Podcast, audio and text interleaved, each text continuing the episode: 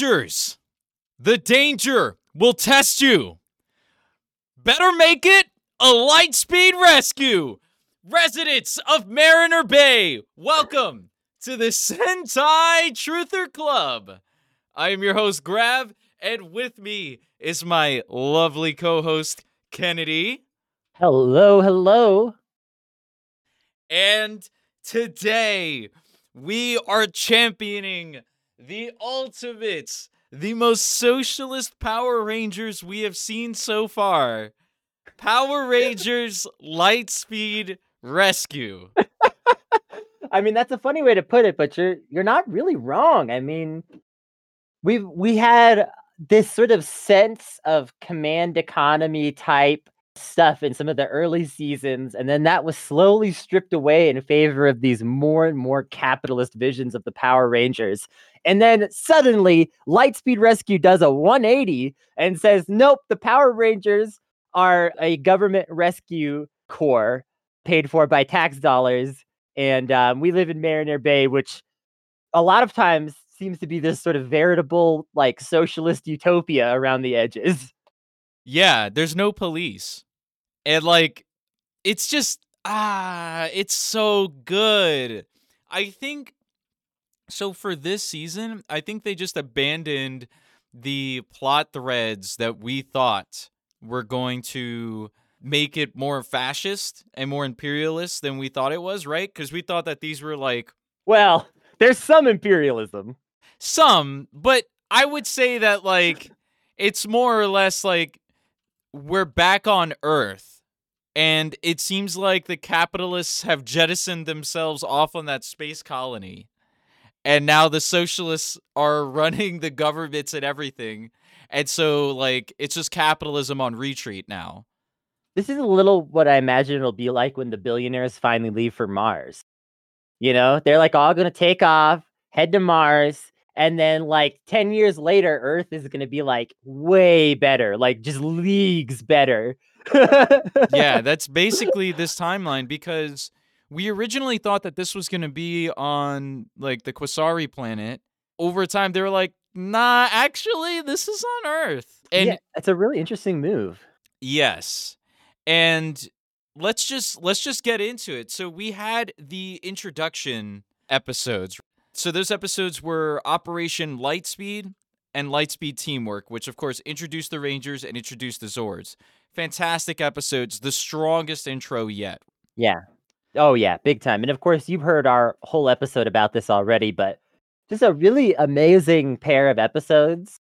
Honestly, what's even more incredible is that we made the executive decision to include Lightspeed Teamwork because we were kind of like, eh, it's a little like a two-part intro, but actually Operation Lightspeed perfectly introduces you to the show. And if you didn't see Lightspeed teamwork, you'd be fine. Like they literally did a just brilliant one episode intro. You can't believe how much stuff they cram in. Yeah, actually, you're right. Operation Lightspeed is a 10, and Lightspeed Teamwork is like a 9, which is like Yeah. crazy, though, right? Like, that's insane. It's like I, I don't really want to do this because obviously that fucks with the format of our show, but I kind of want it to be like Operation Lightspeed is in the best and worst. I mean, no, because like there's like episodes in here that are 11 out of 10, so it's like insane. yeah, I mean, yeah, eh, there's just so much good stuff to work off of here. So Operation Lightspeed kind of sets up this intro a little, and I think what's really interesting about this is that so at the end of In Space, we have the end of the Zordon era. Zordon dies, and most of the villains are either they they either are killed or they turn good, like Rita and Zedd turn good, Karone turns good, etc. But the point is, is that all the villains are neutralized at the end of the Zordon era, at least in the immediate sense.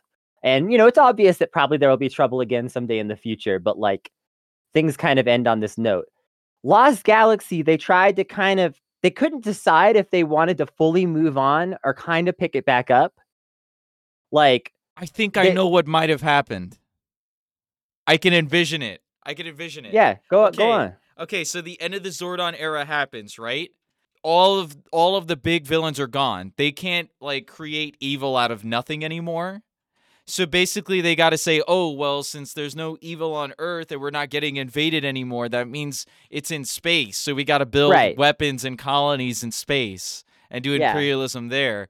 And then, like, there's this huge labor struggle between capital and labor. And so labor's just like, fuck no, what the fuck? We could just spend all our money on like fucking social welfare and Right. helping everybody and all this other stuff. And the capitalists are like, no, we need to spend our money on the military budget and stuff. so to sell their message, they invent Terra Venture using open source technology that was given from the in space. right. And then and then they had to market that message to the masses. so the billionaires not only jettison themselves, but they also advertise it intensely. Like they'll put like advertisements on Twitch and shit, right? Um, along with more union busting. Right. Right. I like that theory. Yeah. so yeah, so in terms of like the creation of the show though, Lost Galaxy, they can't decide yet. It seems like are they moving on from the Zordon era completely or are they still kind of tying things together? And so we get some small tie-ins in Lost Galaxy to in space and things like that. And it just seems like like I said, it's like it's like they weren't clear. Do we do we make a clean break or not? Lightspeed Rescue, they decided we're making a clean break. We're actually going to do it this season. We're just going to completely create a new setting, new characters, new problems, and new ideas, and we're going to run with it. Um, and it's it's it's just amazing, honestly. Like it's just it just opens up a door to a whole new side of Power Rangers, and like people are sleeping on this season. I don't get it. Yeah, it's it's pretty incredible. It is. It is. Like straight up right after we get put into an 11 out of 10 episode for me, Trial by Fire. Yeah, Like wow. Wow. yeah, Absolutely incredible episode with a message that is clear, precise, well done for all ages, entertaining, just oh my god, loved it. This was the Red Ranger episode. So Yeah. basically, I mean, we can kind of spoil a little bit of my review, but this is in my eyes the evolution of the Mighty Morphin Power Rangers season 1 formula, right? Like they try to constantly like update it like oh, should we keep it in high school? Should we not? Should we do something crazy and outlandish? Or, you know, should we like gear it more towards young adults and stuff? And so Yeah. they they are now taking it towards the young adults and stuff, but keeping it well grounded. So now you you have like a bunch of like really attractive 20 somethings who are in these incredible positions and have these like quirky personalities and everything Mhm. but are brave people who are Power Rangers and still get to set up messages that are relatable for all audiences. And r- really like you see it in the in the opening episodes, but it starts here in Trial by Fire. And yeah, before we even get started on the review for this, I do I I every I feel like every season now we kind of talk a bit about the filler guide, right? And I, I think this is where like this is the season where it all broke down. I think this was the season when we were like, oh no, like we're legitimately gonna have to like review every season's filler in a couple of years after we've already done reviewing the seasons, right? So I mean, Yeah. we're we're gonna be podcasting for a very long time. yeah, So look forward to that. But uh yeah, basically the filler guide went from Operation Lightspeed, Lightspeed teamwork all the way straight to Cyborg Rangers. And then from Cyborg Rangers, I believe it went to Go Volcanic, I believe, or I think actually it went to Rising from Ashes. So there, there's No, a bunch but- of like yeah. episodes that it cut that I don't know why people didn't consider that this was needing to be watched because it's all character development. It all develops every individual ranger, and when you skip Trial by Fire, Riding the Edge, Wheel of Destruction, and just go straight into Cyborg Rangers, and then just go straight to Rising from Ashes, you miss out on character development that's important to getting to understand relationships between all of the characters.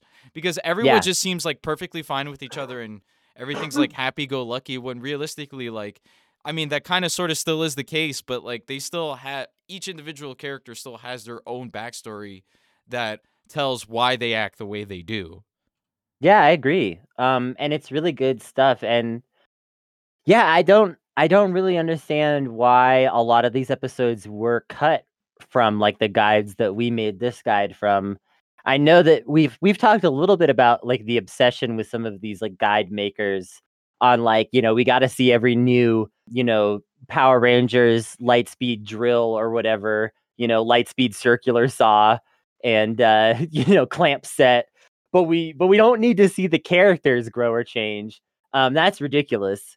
And this season, especially, these are some strong characters. Now, we'll get into maybe some small critiques of the season. One of mine probably will be just a little bit about the acting, but uh, these characters are strong overall, and it's really a shame to think that we almost missed some of the best character development because these are great characters. They really are. Um, these are some of the best characters that we've had so far.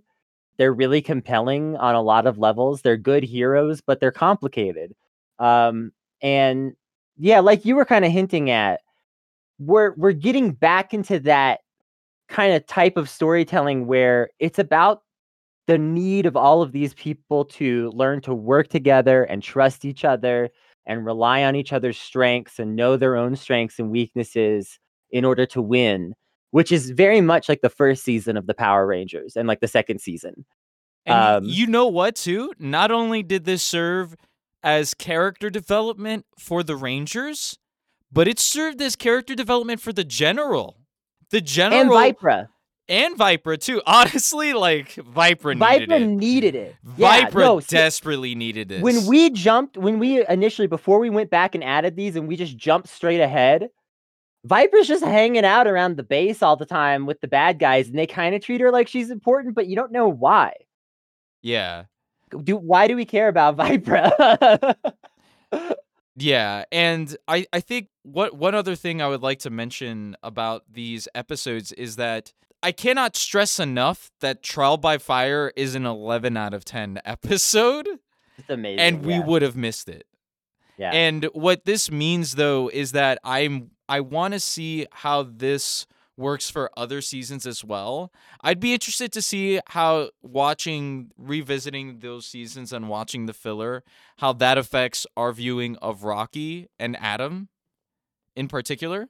Especially since a lot of people Mhm. tell us about the Rocky Pachinko episode as that being like a really pivotal. I want to see it, honestly. I do. Like Yeah, I yeah. really do. Anyway, Um, that's a whole nother. and and I think also like for some for some fucking reason, I saw a meme on the Power Rangers subreddit where someone was like, "Adam is the real leader of the Turbo Rangers," and I'm like, "What?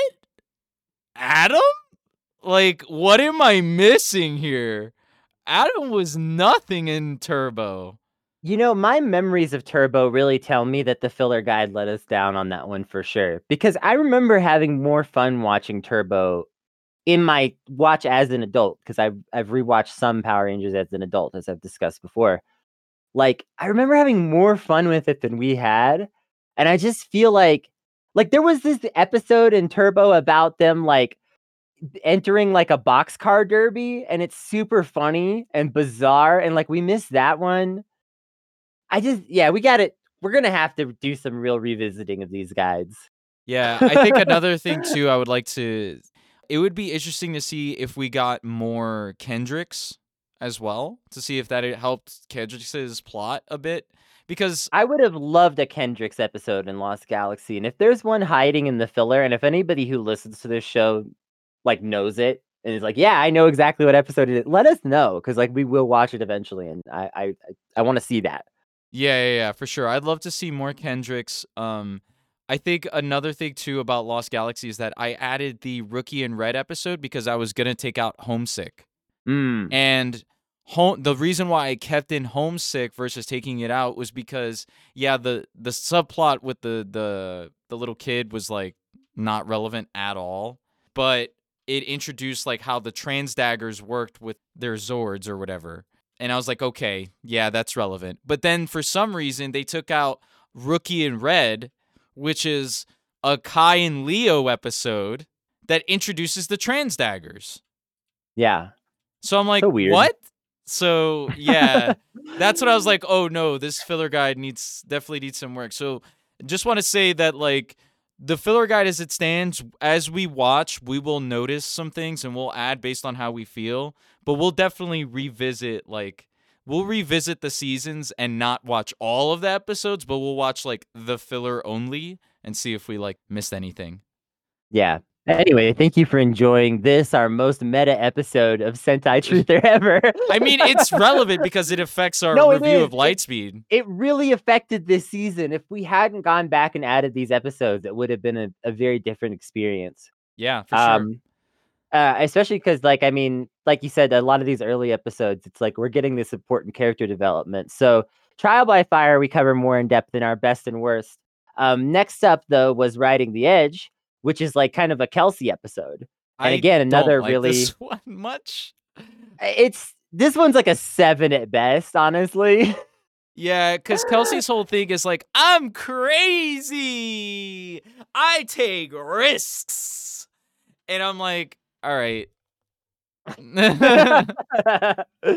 Like, no, like she she does some like problematic shit. Like yeah, I'm like, yeah, she is not a role model. You do not want to be a Kelsey. She was like rollerblading. She went to go save someone's pet that was out in the street, rollerbladed, picked it up, saved it, turned around and waved while rollerblading backwards across the street and almost got hit by a truck. And then she's like, what? Almost got hit there, tee hee. My life could have ended, tee hee. Whoopsie. I'm crazy. That's my personality. yeah. Spoiler: Ke- Kelsey is one of the weakest characters this season. I think there's someone who's weaker. I do want to say it kind of also introduces the friendship that's between Kelsey and Chad a bit as well. Yeah, and even if Kelsey's character alone is weak sometimes, their friendship is really like a strong thing in this show. Yeah. Also, you've got to get used to a bit of like PDA. They they are very physical. Like all of the Rangers are just extremely chummy. Yeah, they just like sit together on the couch, like put their arms around each other, hug each other a lot. And none of it Um, none of it seems like really creepy at all. Like you do not get those vibes. It doesn't come off across the screen at all. Um they no, just, yeah, it's they're very very close. And it's like not in a sexual way. at no, all. not at all. It's like if anything, it- pure pure like friendship and love. if anything, it feels a lot like what I feel like they were trying to represent here in a lot of ways, which was like this this season is more about like sort of rescue worker type mentality. And it's like you just kind of felt that sort of like um, you know, camaraderie that you would sort of imagine would ideally exist in like those places, you know, where like firefighters and shit like they do these dangerous missions together and then they come back and they they have a beer and they hug each other and they go man i love you and you know like just you know they're they're, they're like they're like siblings a lot of the time Yeah. um in in good you know in in ideal situations obviously it's not always like that but like i have a friend whose brother is a firefighter who is very much in a situation like that and you know they spend a lot of time together and you know they have cookouts together and it's like they're a family and you just get that vibe from the rangers this season um and that's really cool like sometimes you kind of get the impression that the rangers in various seasons don't necessarily like like each other that much and wouldn't necessarily hang out all the time. Lost Galaxy would mm. you know- never would Yeah. never ever. like ever Damon never hangs out with those guys again, right? Like No. afterward, No. he just he never speaks to any of them again. no. No, Damon doesn't Damon doesn't like acknowledge them in public. Yeah. I don't know you. Sorry. like you know how John Cusack won't talk about Con Air? Anyway. Um but yeah, you really get the impression that like these Rangers are going to be friends after like for the rest of their lives. They they care about each other like their family. yeah. You know, if if if one of them came in and said, "Hey, I'm just having like a personal problem," everyone would just instantly step up and we see that in the show. So, Yeah. Wheels of Destruction is a Vypra focused episode, and it also introduces their light speed cycles, which Mhm. much like the shark the shark cycles from Mighty Morphin Power Rangers season three. It's it's motorcycles. They go really fast, vroom vroom, and they look cool as fuck. And in this case, it's actually useful because these rangers can't teleport because they don't have the technology to teleport. So it makes sense that they have motorcycles. You know yeah, that that's that's Yeah. cool, right? Because like. I mean, Yes. I like No, I- I- motorcycles. like I, I like Yes. common rider motorcycles, right? I'm not anti. I'm not anti Sentai motorcycles. All right. no, you're really making a great point here.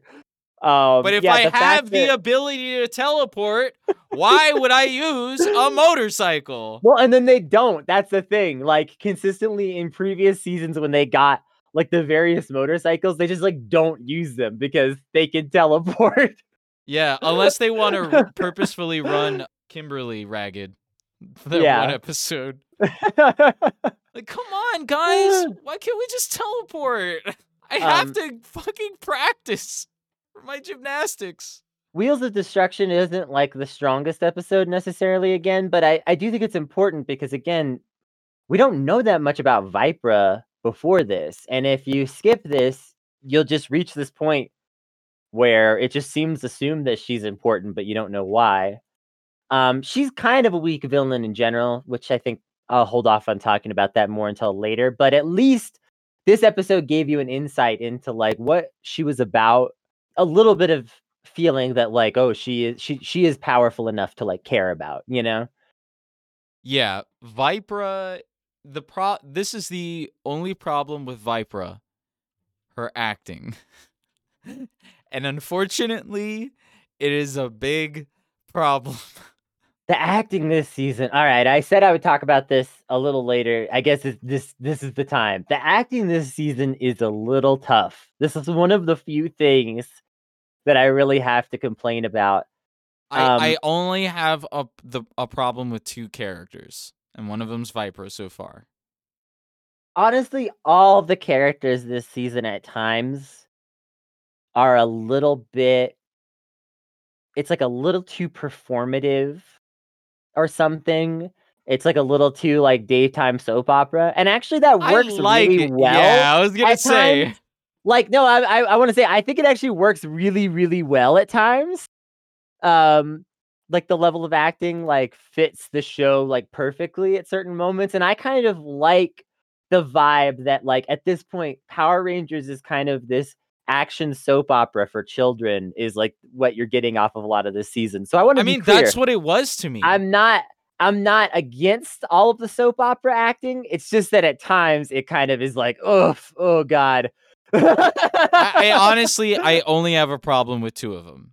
I know who you're gonna say. Yeah, and so far it's Vypra, and Yeah, this is, and I, I, I, I struggle, I struggle to talk about it a little bit because it's like Vypra is uh an Asian actress, and like the way she acts, you kind of want to expect Rita Repulsa, especially since she's the initial villain, right? Because the rest of them are kind of like, oh, this is the the Japanese demon in a suit or whatever type thing, Yeah. right? Like you're not supposed to relate to that villain at all. But then here's the human villain that you're supposed to relate to, right? Who's supposed to be Yeah. all powerful and stuff, right? Like Trakina, Astronema, Divatox, so on Right. and so forth. Even Zedd, he has a humanoid form. But instead, what we get is Astronema acting in Goldar like level position. I mean even worse, honestly, acting. Like it's Astronema nailed First half first half of In first Space. half especially, yeah, was like she nailed some of the episodes there. Viper's like second half Astronema, just very extremely wooden. Nah, I'm gonna say she's episode one Astronema. She's the uh, I will get the Power Rangers. You know that type of level acting. Kinda, yeah. I guess, yeah, I don't- it's- the wrath of Vypra. Yeah. That that's It's just a weird thing. I mean, I don't think it's absolutely necessary for the main villain to be the most human looking one. Um, and like, I mean, Lost Galaxy kind of split the difference here, and I thought the villain stuff in Lost Galaxy was overall fine, and I think that like that was like a fine move. But But it was I don't know, there was just- yeah, uh, I mean, like if we compare overall. it to like other good seasons, right? Like let let's just say in space, you had Ecliptor was probably the best villain that wasn't necessarily a human, but it had a humanoid figure, you could say. yeah, So it was kind of sort of relatable. But I mean, like that still had Darkonda. Darkonda was cool. So yeah, like I guess, but like my thing about it was like still the most relatable villains that we've seen have all been like the humanoid ones. To to have this season to have the main villain be this for the most part a statue or a visage and then turn into a monster at the end of the season and for Viper to just be this like I don't know, like mob boss levels of difficulty. yeah, she's just a lieutenant, but she's in the opening credits. Like she's the thing. It's just a weird. The villain stuff this season is a bit of a letdown. and it's not anyway. like I mean like we Uh, could have added more filler, like right? Like we could have gone and like probably added some more, but to be honest with you, we've already watched 29 episodes out Yeah. of 40. And she Yeah. was in most of them, you know? yeah, So, I don't know. yeah, I don't know. I just think it's the Um, acting. I just think it's the acting. Um this episode also had one more important thing in it, which is um, a continuation of the surprisingly crucial to the season. Will Joel be able to win over Miss Fairweather plot? Yeah. I don't think I ever get too tired of it because like the minute I get too tired of it, Joel himself gets too tired of it and then he says it out loud on the screen and I'm like, "Thank you." And then they Yeah. address it right then and there and I'm like, "Oh, so it's not a problem at all. Cool." It's a pretty good. It's a pretty good like B plot, honestly, throughout the season. It's Will they, won't they? Tee. Yeah, like it's well, uh, the Power Rangers has often had like some kind of humor element, you know, that or like various humor elements that sort of help guide it in like the downtime and like give a little bit of comedic relief to things. And rather than just going for something like really out of place, which we've seen before, or just like very like sort of lowbrow and uninteresting and like not really fitting the tone like they they make this kind of like one of the major comedic reliefs of the season is like this like romance b plot They put and I think it- all of I their sexual a lot of ways. They put all of their sexual and romantic feelings that they would normally spread out for everybody and make it kind of weird. And they just put it all within these two characters and that's it. yeah And the fact that they're not on the team together means that they don't have to have any like weird team dynamics on screen either. Yeah. So like you don't even have to worry about that because everybody else is just in a platonic friendship. They don't date. yeah I don't know. Maybe Chad and like what's her name? Kelsey? yeah Chad and Kelsey might have like a oh, you know, if we haven't been married and have kids by the time we're 40, let's just go ahead and do it as friends. Tee hee. or it might be the kind of thing where they're just kind of like both in their minds like maybe i would but not till we're out of this dangerous lifestyle you know Yeah, that's a actually that's a good point. Yeah, cuz like they they are chad especially gives that energy Yeah, Chad Chad's like uh first of all, Chad is very much a Chad Whew, Uh, smoking this season. Not only in looks, probably the best character that doesn't get enough screen time. Holy Yeah. shit. Yeah, like Chad especially I think is like the one that kind of gives me like I'm kind of into Kelsey, but I just don't think it's the right time right now. Type deal yeah you know because i was thinking that and then i saw that i was that they that kelsey was just like yeah like even kelsey was kind of like yeah i'm, I'm kind of into this but like i can't like we're, we're kind of like really risking our lives and we don't have time for this type of stuff so yeah and you see that um later on in the in the in the net in the episode after kennedy's pick for one of the best episodes of the season which was cyborg rangers I loved Cyborg Rangers. Obviously, we talked about this in the previous episode, so I'm not gonna drag it out too much. But I thought that this was a fun and interesting episode that really added some weird lore to the season. And uh, it was also just like Covering labor issues. yeah, there was kind of like this this labor issue aspect to of it, and also like what what do we do when technology fails us? It was almost like a Black Mirror episode of the Power Rangers.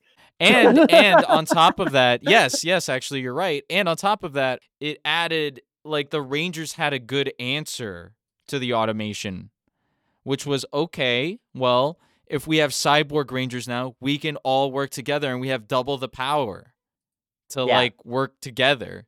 And instead they're like, "No, we're just going to replace you." And that's it. And it's like, "What the fuck?"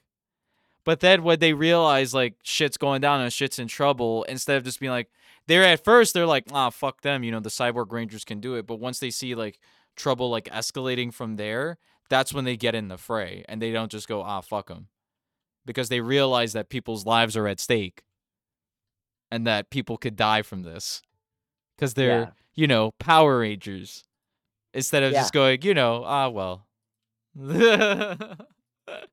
Looking at you, Lost Galaxy. It's an episode where like in the past they've tried to sometimes do episodes like this, but they don't tend to fully sort of reveal and explore all the implications a lot of time in the past and they just sort of hack it together and figure it's a kids show. All we have to do is kind of drop some hints at a story and that's enough. Um, and I, I appreciated this because they they really took the time to explore the full idea of what does it mean to have these robot power rangers is this a good idea? Um, and ultimately they decide no we shouldn't be drone striking syria. Uh, it's not actually it's not actually a good way to do things. So i really like that episode but uh, but again you know we have a whole episode we talk about our best and worst so if you want more of that you probably already listened to it and if you didn't get on it. Uh, after that we had um, up to the challenge The Uh, which was- Chad episode.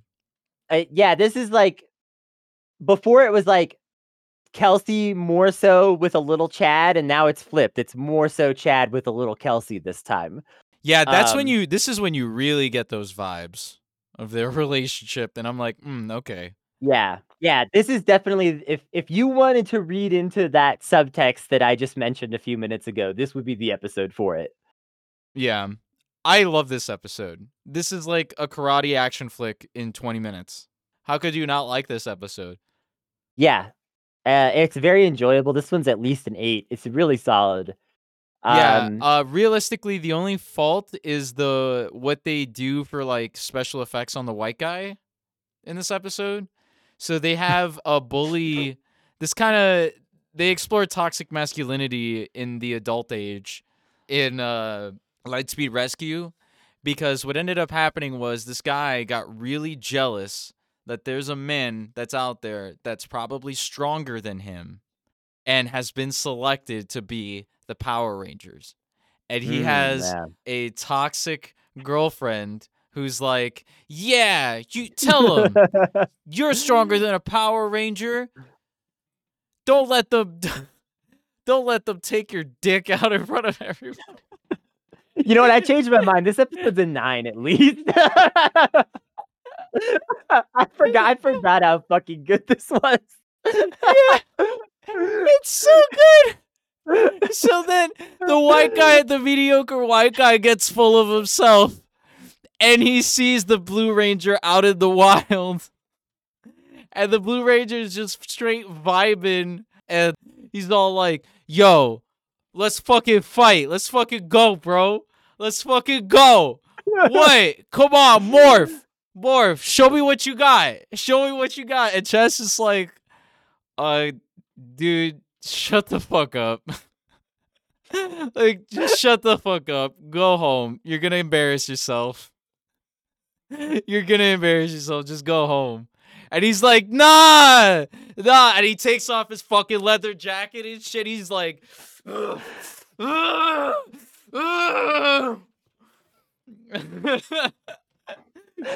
himself up amazing. and shit. And he's like, let's fucking Chad's- go! Chad's got straight up fist of the North Star energy. And He's Chad, like, he's like, my technique has never been beaten and never will be. Yeah. Like, Yo, this this is like this is like true. Like I was like, okay, what was the difference between this and like Trini type shit? And the difference is is that like this is like true like Asian appreciation without like being racist about it. You know what I'm saying? Like Asian culture. yeah, well, because he's not like he's not like, haha, it's my culture to know kung fu and defeat you or something weird. He like genuinely has an interest in martial arts. And it Yes. conveys on screen. And you know what? It fucking paid off. And you want to know why? The reason why it paid off was because the on screen action was fucking sick. It was insane. Chad was whooping ass. It was a karate movie. There was no Like fucking said- strings attached. None of that shit. No, no, motherfucker just, was just good like- shit. Just some good fucking martial arts, man. Ah, so good. And then and then the white boy goes, "All right, I'm going to join the leagues of Vypra because I have a hatred for the Blue Ranger cuz I he pulled my dick out in front of everybody And it was and embarrassed myself."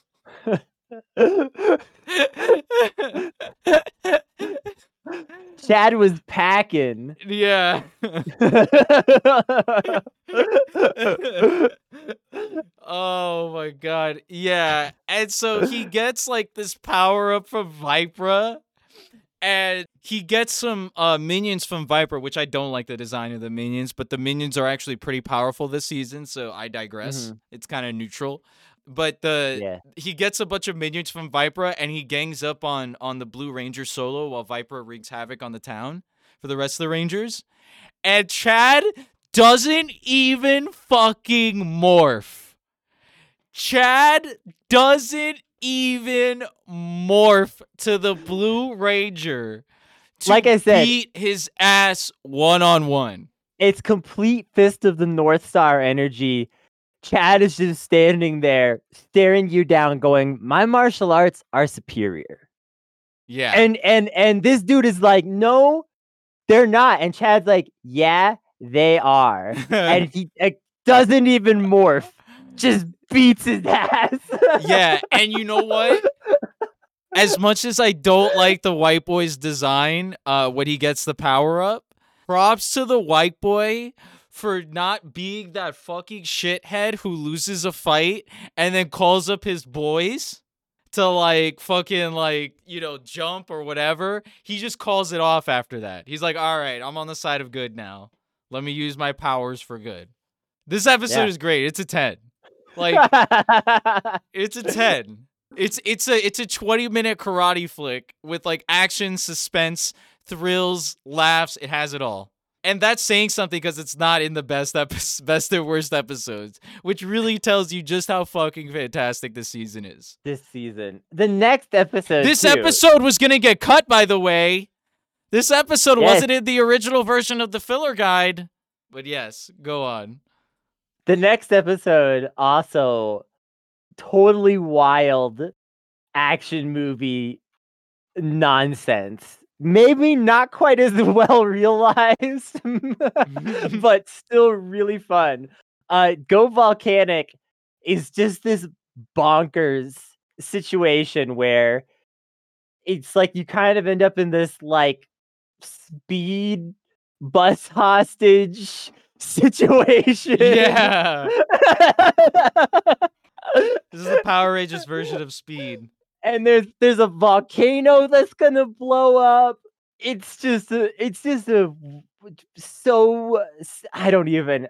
So this was this episode was originally cut again, and this was the arrival of Queen Bansheera, who we barely even like got like two sentences about before its arrival in Rising from Ashes. So yeah, I decided to include it. And Yeah, guess so- what? It was also Pog. The hint this whole time has been that like the the villains we've seen are this sort of advanced force, and they're here like getting things started, and the real villain has yet to arrive, and that's Queen Bansheera. And this is like the beginning of a two part thing. It's not like a formal two part episode, but it's a two part sort of cycle that introduces the fact that Queen Bansheera is like to be present and like kind of at least. I, it's weird. Yeah. Just another good one. Um I don't think it was as good as like Up to the Challenge or or some of the other episodes, but I definitely think that it was like still had its great moments. Um and it was just fun to watch. It Yeah. was kind of kind of zany and out there, but it was really enjoyable. It, at the end, the criminal that hijacked the bus ends up turning good. Everybody in this season just turns good after they meet the Power Rangers for 20 minutes. yeah. Yeah, they're really wonderful people. be Um, fair. Yeah, for sure. Queen in Rising from Ashes, Queen Bansheera resurrects two monsters from the past and gives them great power. When the Lightspeed Megazord is not enough, the Rangers must summon Miss Fairweather's newest creation, the Super Train Megazord, which is created by combining the rail rescues. when the Zords come out normally, this train comes out and it like delivers out of these much larger train cars these Zord trucks. Basically, Joel's the plane, but they're all basically trucks. It turns out that those train cars that deliver the smaller Zords can make a bigger Zord. Yeah, and yeah. this is pogged as fuck. This was the episode that I was talking about that had multi-track drifting because when the Lightspeed Megazord rolls to the scene, it does some multi-track drifting. Amazing stuff. Great Zord underutilized. They didn't advertise it much in the episodes that we saw. They used the Rescue Zord more or less. And the reason why I'm going to guess is that it's an escalation issue. Remember how Power Yeah, Rangers it's so only escalate depending on the threat? It's Uh, so fucking big. Yeah, it is a really huge Zord, and it is pretty powerful. It has like fucking a missile barrage system in its fucking fist. Yeah. Yeah. And I'm sure it costs a lot of taxpayer dollars to be busting out like that too. Don't oh be yeah. every every time you use it, really expensive compared to the Lightspeed Zord. contrasted contrasted to uh Kamen Rider Zero One, huh? Right? Very conservative with their usage of the the Super Train Megazord, understandably. Yeah. After that, we get from deep in the shadows, which begins our introduction to having a sixth ranger. Before we added the filler episodes, this was a contender for like best episode of the season. We we pretty really we really like this one. Um, yeah. So they invented an experimental morpher called the titanium morpher, and they were originally using it on Carter, the Red Ranger, and Carter couldn't handle it. Yeah. So Dana and her father, you know, they've hinted a little bit at this brother that something tragic happened to. Yes, and I think that this is where the major Dana backstory happens. There is a Dana episode that's supposed to serve as character development earlier on in the season. Uh, it's called A Matter of Trust, and it's not good, and it doesn't have long lasting effects on the relationship between the uh, the general and the daughter. It just more or less like the general's like, I'm playing a prank on you, bro. Ha ha ha ha rather than playing Yeah. it straight and just telling her like what's really going on. And she's like, "Dad, can you please just tell me the truth next time instead of putting my life in danger?" And he's like, "Okay, teehee." And that's the end of the episode. So that so I really think that the character development for Dana and her dad happen in from deep in the shadows. Yeah, for sure. Captain Mitchell was driving drunk, and uh, I'm I'm adding the drunk part. This is my implication. and uh, he was on a, a rainy road, and a semi was coming over the line, and he his car goes barreling off a cliff, and he's barely able to grab the kids and sort of bail out of the car but they still end up hanging from the edge of this cliff on like this tree root. And he's trying to hold on to both the kids, but Ryan, his son, is is like hanging on to his shoe. and that's that that is just an obviously fucked situation. And so Diabolico shows up suddenly, and is like, "Hey." Diabolico is kind of uh, Satan, right? he does kind of he offers some very obvious devil's bargains so um or at least like a, a lesser a lesser equivalency, but like a Satan esque sort of character. Because Yeah. there is like demons that are more powerful, but it seems like even Satan has morals though. or at least has a Yeah. code of ethics. It's more like a thieves guild sort of demon. Demon deal pact. so diabolico shows up and he's like hey i'll rescue your son save him from death but he's mine i'm gonna raise him how i want and captain mitchell's like what that's fucked Um, i don't i don't agree to this and diabolico is like yeah we'll see and then ryan of course slips off of captain mitchell's foot and as Ryan is falling, Captain Mitchell's like, fuck it, I take your awful deal. And Diabolico's like, fuck yeah, dude. I got your son, I'm out, and takes off. This has just been haunting Captain Mitchell ever since then, apparently.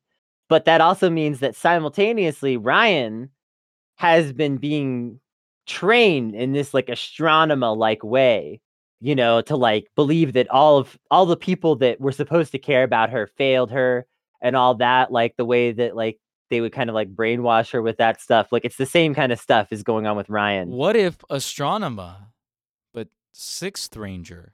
Yeah. Oh. Ah. Except here's the thing, right? as much like I love this backstory, it is very well acted. It's absolutely tragic and fucked. Captain Mitchell's situation, speaking from like a father as a fatherly front, very good acting. And I would probably respond the exact same way. Yeah. Um, it's it's very very good, and it seems like Dana and Captain Mitchell are both very relatable to this situation. This is probably Dana's one of Dana's strongest episodes, probably second strongest as well, as she relates to Captain Mitchell's tragic backstory as well. Yeah. So yeah, I agree. I, I, I like it a lot, but we also got to talk about a little bit more about Diabolico because why does Diabolico exist, right? Well, we were talking about imperialism. Well, with the reestablishment of the USSA, the capitalists retreated over to Europe and various parts of Africa and so on and so forth. And of course, you still have poachers and imperialists and so on and so forth who want to reap raw resources from around the world. And so they're still plundering anything they can, and they seem to have disturbed an ancient, what seems like Egyptian tombs and stuff like that, Yu Gi Oh style type shit. Honestly, it's straight up Yu Gi Oh style shit. And so releasing Diabolico into the world Yeah. along with the rest of the demons. But Yeah. the big weakness for the demons is dun, da, da, da, Water. water, which is why their military base is underwater. And God, it's a cool base. yeah, it is a really cool base. It's a really cool base. I think that this was like on all fronts, like all things were firing on all cylinders. Carter was being a fucking leader this whole time when Titanium Ranger shows up out of nowhere in this episode. And he leads the team to try and take on the Titanium Ranger uh, because the, the Morpher was stolen in the middle of the night. And the Rangers end up like pretty much got the Titanium Ranger on the ropes yeah. they've got the the shot and they've got like shoot to kill right now essentially he is a threat. He is working under the demons who want to destroy mariner bay. This is a shoot to kill situation. And uh, they're asking captain mitchell do we fire? And when uh, carter's anticipating a fire captain mitchell hesitates and then says no don't do it when they're about to do it. And uh, guess what, guys? The Power Rangers don't do it Yeah. because they fucking listen and they do the morally right thing. And then Captain Mitchell goes, That's my son. That's Ryan. To be And continued. Dana's like, "Huh?" To be continued. we go straight from that into the part two of this arc, which is Truth Discovered. And this is when we Um, get into the fact that unfortunately the sixth ranger is ugly, and not only ugly, he can act. Yeah, I don't I don't get it. Everyone is hot this season. Everyone is hot this season. Except for the Sixth Ranger. He is a Backstreet Boys uh, background dancer. he's a he's a extra straight off the set of hackers. I don't get it. I don't get it. He's he's he's one of the worst actors. It's just unfortunate because like he doesn't always, to be clear, I, I- he doesn't always drop the ball. But when the camera is especially focused on him, you suddenly notice how much worse he is at this than everybody else. yeah. Yeah. Um, I think they eventually realize this too as the season goes on. And he gets a little better as the season goes on. Also, Not Like, by he- much, but yeah. He not by a lot, but like he really sucks in this intro. Honestly, a lot of the time, like his acting is just extremely D tier. How cool would it have been had we had another Tommy type? Like that would have just Oh man. I know. I- Bring that- Andros back again. Oh, oh man. You know what? Actually, Andros as the Sixth Ranger would have also been a nice a nice that would have been. Pog. I I would have I would have been like ah, ah! Soy face so hard. Yeah, I mean they wanted to go for the all original approach. We, we talk about Mighty Morphin Power Rangers. I mean, we we have our expectations on that stuff pretty low when we talk about that season because season one is like a six, season two is like a five, and then like season three is kind of up there. It's kind of like seven or eight or whatever. But like you know, for every like Tommy, Jason, Billy, Kimberly, we all and Zach, you know, we still have like Trini, Rocky, to some extent Adam, a couple others. So Right. there's still like some mis- cast misfirings, but it's just like what could have been, you know. But Yeah. not not everything is perfect, and and that's just a part of humanity. Something that these Rangers cherish. Isn't it fantastic? yeah. Ah, so good. Sorry. Um. So the Rangers in in Truth Discovered they fight with Ryan again at the same time. Captain Mitchell's trying to convince Ryan that his memory of things that Diabolico has taught him is wrong. And Diabolico is trying to reassure Ryan that no, no, no, no, no. Captain Mitchell didn't care about you. He told me, I only care about Dana. Do whatever you want with my son. It's what it's fine. You know, basically. But Ryan naturally, this the only credit I'm really going to give Ryan here that's a and not just maybe a neutral is Ryan naturally goes to the good side. The Rangers don't necessarily engage with him in the ideological debate of ideas, right? Yeah. Um and he doesn't necessarily seek it. He thinks for himself and he naturally veers towards the course of good. Well, and he doesn't just instantly become a ranger at the end of this episode either, which is cool. And if you want to, I will say too, if you want to give Ryan's acting some credit, he does a pretty good like thinking about things face. like when when he's supposed to look conflicted, he does sell that Mhm. um in these episodes and that's that's important that's crucial to these episodes so so yeah so they they battle with him some more eventually ryan is convinced that diabolico has tricked his memories somewhat and he gives them the titanium morpher but then he walks off and he makes it clear that like you know he needs to he just needs to go do his own thing for a bit before he can even like be embraced by this family or be a part of this or anything you know Mhm. and I think that that's a really good ending because it really sells the emotional importance of all this stuff. And uh, even though it doesn't ultimately like, there's not really like a long quest of Ryan being away and discovering himself or anything like that. I still think it was a really good way to end the episode with Ryan just being like, I got to think about all this new information Right. and just walking away, you know? yeah, and Ryan's Destiny and Curse of the Cobra, and then pretty much Strength of the Sun, Cobra Strikes. These episodes more or less have to do with Ryan trying to turn to the side of good, but as he turns to the side of good, the cobra tattoo that he has, which is like extremely like Bluth style for some reason. he has a Bluth style tattoo on his back that crawls up his spine and then bites him and it enlarges his prostate, leaving him paralyzed. So this development, it's not good. And it's mostly because it's not bad. I don't think it's bad. I, I want to give it the credit TV. it deserves and say that like I think that they do a pretty good job of like having this metaphor with the tattoo that Ryan you know, he can't just step cleanly into the role of being a hero after being in this like world of evil for so long. Some aspect of it has to catch up with him, you know? And I think it's actually like a relatively good metaphor. Um, but Ryan's just not that great of an actor is a big problem is one of the big problems. And then the other big problem is it just kind of drags on a little for a season where everything's been really snappy. This arc is kind of awkward and sluggish.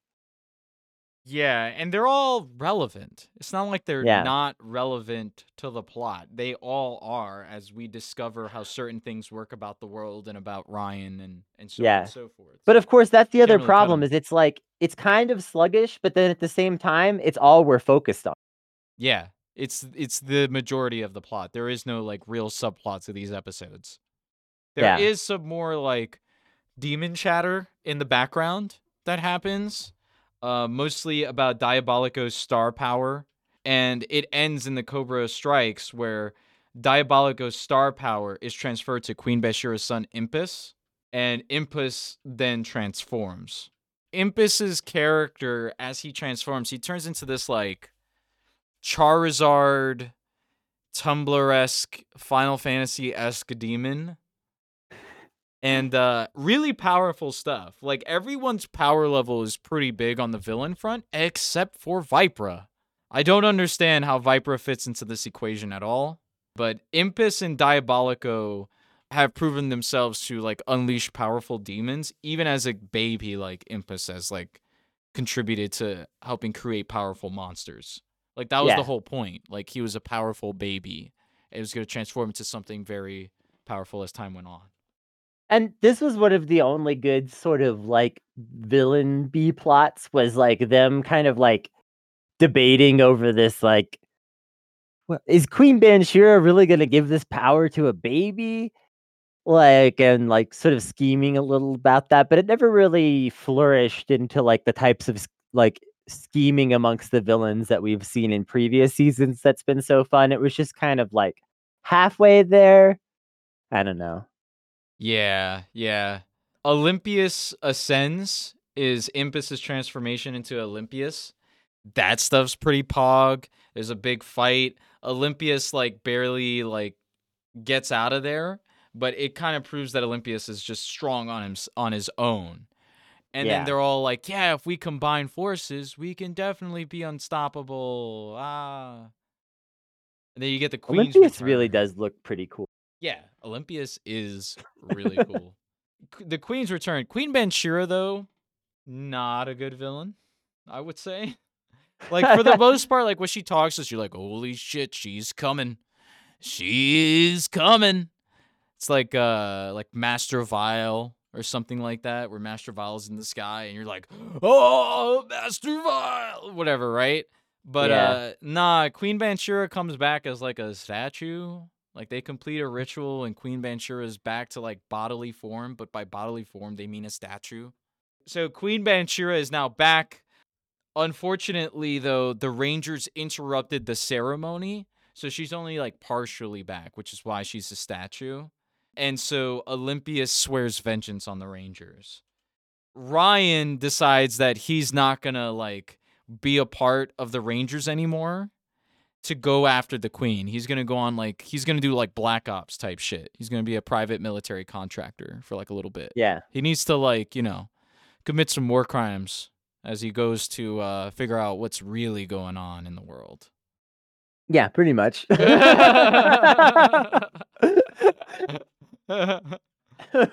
and so we get into I don't know. Is this an 11? Is this a 12? The Omega Project. This is a movie. This is this was the like the favorite that we pretty much were in total agreement on, I think. Yeah, this is this is a movie. Like Yeah. It's Like- like, a this beats most 90s action movies and early 2000s like- action movies. this is almost as good as Super 8. Yeah, it's uh I've never watched that. I, I can't relate. um Aw. I, I I like I struggle to think of like what to compare it to. Uh but it's just like nonstop action stuff's going on, important character developments going on, tensions are rising, all this stuff. And then they, they take the battle to space and you're like, holy shit. And then their fucking Zords transform into this like landwalker mode, and you're like, what the fuck? Star Fox? Corneria? What? And you're like, ah, pie. It's nonstop. Yeah, it's really great. And also, this is an episode where Joel gets a lot of development. And um, Joel's a good character. And this was kind of just a really enjoyable thing. He's also probably the best actor this season. Carter? No, Joel. No, I know, but like comparing him to Carter, It's a, I mean, Carter's really good too. I want to give Carter a lot of credit as well. I was gonna say like there's a lot of like S tier stuff happening. Let's just say that. Yeah, But but Joel really kills it. Like with the, like he just really brings it to the character. this is the most racially charged episode, I would say, and not in like a, a negative way. This Yeah. one is just like I'm not gonna explain too much of the episode just because we've already reviewed it in the best and worst. But this Yeah. definitely played up some like how race factors into society still as like society recovers, and like there's Yeah. great strides that are happening, but Joel is still like of that mindset of just like please don't embarrass me in front of the white folk. Like I really don't want to lose this job. Yeah. And also, I think this is interesting because this is the Rangers taking a step towards, like as a show, taking a step towards acknowledging racial reality, which is something that they've always kind of skirted before, where you have these characters that aren't white, but just kind of realistically act like, you know, oh, there's nothing, there's nothing really uh, the only thing this really contributes to is that I have a slightly unique culture compared to some of the other people around me or something like that. And they don't really talk about like the idea of like living as a black person, what that means or something like that. And this is like the first time they've come close to actually addressing that sort of thinking about like racial reality and like the way things are with that stuff. Yeah. So that's kind of interesting. this is a very big step up from this is the evolution of like that liberal ideology of like ooh like representation no matter what right into like okay no let's like an- actually like put some sort of meta analysis into the world on like how it actually works but in a family friendly way. And it's something again for all ages you know? Yeah. just fantastic episode. Love it. Must watch must And watch it's and it's it's got some laughs in it. yeah. Yeah. As much drama as they cram into this episode, they actually managed to make it a little funny too. You got everything here. It's just a solid, really solid experience. So after that, it's as time runs out, which kind I mean, just kind of a it's just kind of a monster of the week episode. It's mostly there's a little bit of like development of like the villain's internal drama, though. I guess is the most interesting thing about it. Yeah, so basically Olympius betrays uh Vypra and Loki. Yeah, And Vypra and as a result, they they decide we're gonna bring back Diabolico. Yes. And I think this is another Viper focused episode, but her acting's bad. Like this is what you just realize, oh, actually there is no hope for this character in getting better unless her acting gets better. Because they're giving her screen time. It's just she's not doing much with it or she's overacting. So, it's unfortunate, Yeah. but the the inner demon politics is pretty fun. It's an average episode or I think it was like it's not bad, it's not a bad watch, it's like a 7. I, I I think um it's nice to have a little bit of inner demon politics always in this show. You know, have a little inner villain politics. I don't know. It's it's fun. It's just also not that remarkable. Yeah. Um and then like a lot of those plots kind of continue into the next episode. Um, which is interesting, you know, we keep mentioning this like this season doesn't really have a lot of formal multi-part episodes, but a lot of things carry over. So it kind of has that in space feeling where like the things that you were doing yesterday still matter today. Um, and I do like that a lot. Yeah, because Diabolico um, immediately returns with uh, another demon to help capture four of the Rangers. Yeah. And Carter is left to face him and Olympius. And so it's it, it's looking like uh, even though Carter is the remaining Ranger, the villains can't seem to team up to defeat Carter because yeah. they are out for each other's throats as well. And they would rather see this person lose than see themselves win. Yeah, and of course this is a common theme on Power Rangers. It's one that I like personally. And so I I thought this was a good episode because it allows Carter to come off really strong and capable, but at the same time not unrealistically so. Like if all the villains were working in perfect tandem, he wouldn't have been able to pull it off alone. But because the villains are scattered and fighting amongst themselves, he's able to pull off some incredible things in this episode. And it's like he gets to be this super badass. But again, it's in this context that makes sense. Right. And then Bansheera basically keeps Diabolico in check and tells them, listen, you know, you guys can both, you guys can, you know, play fair. That's all I'm asking. And uh, in doing so, Carter gets the opportunity to like whoop uh, ass and Freezer uh, with his new thermal blaster. It's fine. It's not bad. It's interesting and it keeps it going. I wouldn't see think that there's anything bad with it if like I was able to relate to the on-screen presence more. Like Olympius is fine, Diabolico's fine. Loki is okay, but like Vypra's acting is bad, so you can't really relate to Vypra too much. But even I just want to take you a step back. You just said it like Olympius and Diabolico are both fine. We've had better villains than anyone that we have this season. Like we do not have a particularly standout incredible villain. So I would say that Diabolico and Olympius are the best ones. I say that they're fine right now. I think that they get even better as the season goes on, as the episodes yeah. go on. But this middle, I think it's just honestly, I'm just gonna say it like most television shows, what ends up happening is the beginning is really good, the end is really good, and the middle is hella sloppy. Yeah. Like that's just how it is, and the I think that the on-screen presence is what's lacking here, and it's mostly because of the acting skills of Vypra and not being able to like relate to the on-screen presence with like four of the characters, and one of them's a fucking statue. You know, like what am I supposed to do there? It's like uh, it's like astron, it's like Astronema in uh, Lost Galaxy. How are we supposed to relate to Astronema when she's in her suit all the time? Right.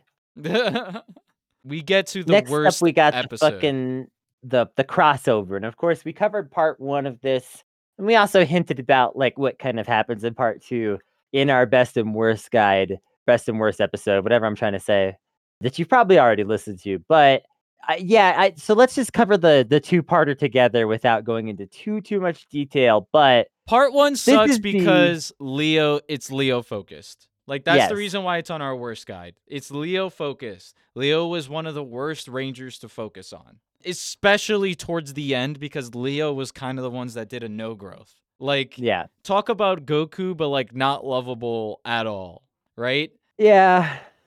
So very uninteresting character, and also like this just this whole crossover with the previous season thing it's a trope that we know that they're going to do every season. So the fact that you're expecting it maybe even doesn't help you to necessarily always have the warmest feelings to it. But I try to be like, you know, oh yeah, it could be fun. And like last season it was fun.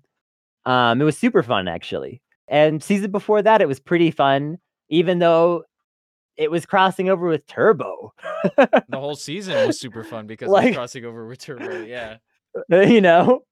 Um, so a crossover, you know, the, the the the traditional like three quarters of the way through the season crossover with the previous season can be a good thing, even if it is a little bit of a silly trope that we know is coming. This one just isn't though. It's just awkward on a lot of levels. Also, it really gives the impression that the Lost Galaxy Rangers stuck ass and did not like defeat Trakina in a meaningful way at all. Yeah. Trakina is also kind of bad in this one. Part two is better though. Part two for sure. Part- and part two is because everybody's acting skills improved except Leo. Like the minute you Yeah. introduce Kendrix, you're like, oh, Pog, dude, Kendrix, yeah. And then you're like, oh, Kai, oh, like the rest of them, yeah, woo. Damon, you're back, woo. You know, Damon's cool again. Yeah, like- Damon's Damon's like swaggering and hitting on Dana and shit. Yeah. it's like, want to come over to my world? I'll show you a whole new world. oh man yeah uh that was uh that was that was good stuff that was good stuff i loved it yeah part two was great like that was easily like an eight i wouldn't say it was like fantastic just because like Trakina sucks and leo sucks but everybody else was pretty good that episode. That made me that made me consider like wait i think we actually need to go back to lost galaxy and watch some of those episodes that we might have skipped over because maybe we're like missing some good performances maybe? I would hope so. um, but i still part one is not only on the worst because of leo's acting but then i just remembered just how much i hate lost galaxy like i'm like nah dude like lost galaxy was actually kind of bad in general, yeah. i felt like i think i overvalued it but we'll see we'll see. Maybe maybe i'll revisit the score and everything when we do uh our revisits on the filler and stuff. But yeah that definitely had me do a double take on some of the other rangers but no leo's still bad. Yeah. the last ranger is dana's strongest episode Yes. This is a good one. This is a real this is like might be a 10 episode. Like another one that was definitely on my mind a little bit when I was thinking about best and worst. Yeah, I think I was at like nine and a half when I was thinking at, I was thinking about this episode. It's really good. Uh, another situation where like four of the Rangers get captured. It's up to Dana to rescue them. Except the kind of twist in this one is that it's kind of a clip show, and I think that this was the reason why some of those episodes were skipped initially because I was just like, "Oh, right, dude." so they were using this episode as a crutch to skip the early episodes but i was like i would hate it if someone told me later on that actually trial by fire is one of the best episodes and you cut it because the last ranger was here and offered a clip show of it and think about what the fuck we're saying right now we're saying that a clip show is a Yes. nine and a half It's good. like it's it, it has some of the same appeal as the incredible memory loss episode in, space. Yes, with TJ, except it's Yes. the whole Rangers, and then even a chance of like Carter pulling off the TJ type of performance, believably, and potentially going bad, or no, not going bad, but just like having the natural instinct to do good. Yeah, so Right. Yeah, it's it's like you get that same kind of thing where it was like TJ couldn't help himself but to be heroic to some extent. You get a little of that with the whole team this time, which is just kind of a fun thing. They could have played it up more honestly and then it really would have been like like an 11, you know? Yeah. Like if they really if they really just went all in on these characters and how each one of them is actually so noble that they would just choose this again with almost no information.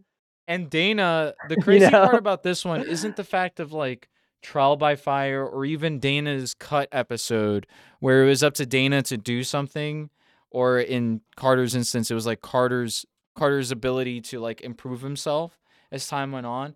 This particular solo episode, Dana had to run a solo rescue mission by Yeah. herself Yeah. and she did it amazingly. Fantastic episode. Just the fact that it's a clip show, though, and like I said, I think that this episode was used as a reason to cut the earlier filler episodes, and I would have been really upset had I found out later on, like years from now, when we revisit the season, to be like, wow, we sure did miss a lot of pogged out fucking episodes. I am big mad. Speaking of pogged out episodes, next up is another really strong one Sorcerer of the Sands. This is one of the the best villain episodes, I think, and it's also just a good episode.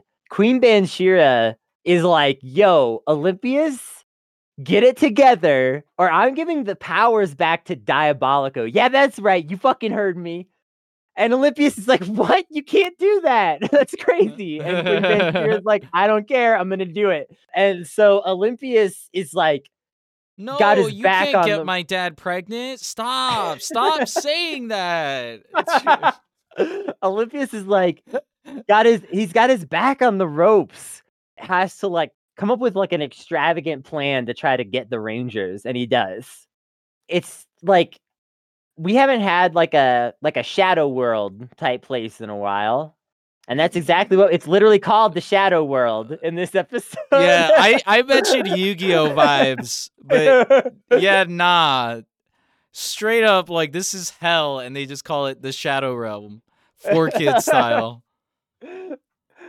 Olympius gets Jinxer to give him the key to the shadow world. There's this guy called what is it? The Gatekeeper, who is like this sort of guide. He's sort of like a he's a kind of like a Charon in a way or something like that, like the infernal boatman type character, you know? I I actually hate this part, and I don't understand why you love this part so much. I thought it was fun. I, I, I- this is like a probably only an eight episode, but it was like I It's thought an it was excessively problematic episode. yeah. least. It's a bunch But, of like, white guys doing brown looks- face. Oh yeah, there's a lot of this is some blackface in this episode. yeah, nah, there's heavy, there's heavy brown face happening here.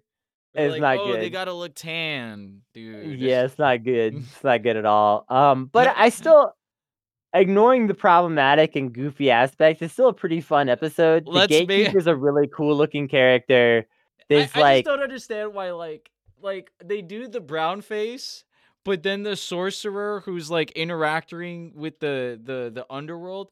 It's like that one. Uh, what's that one genie that's in the in those like machines that could tell your fortune or whatever, or maybe guess guess what it's in your mind or guess what you're thinking about or something like that.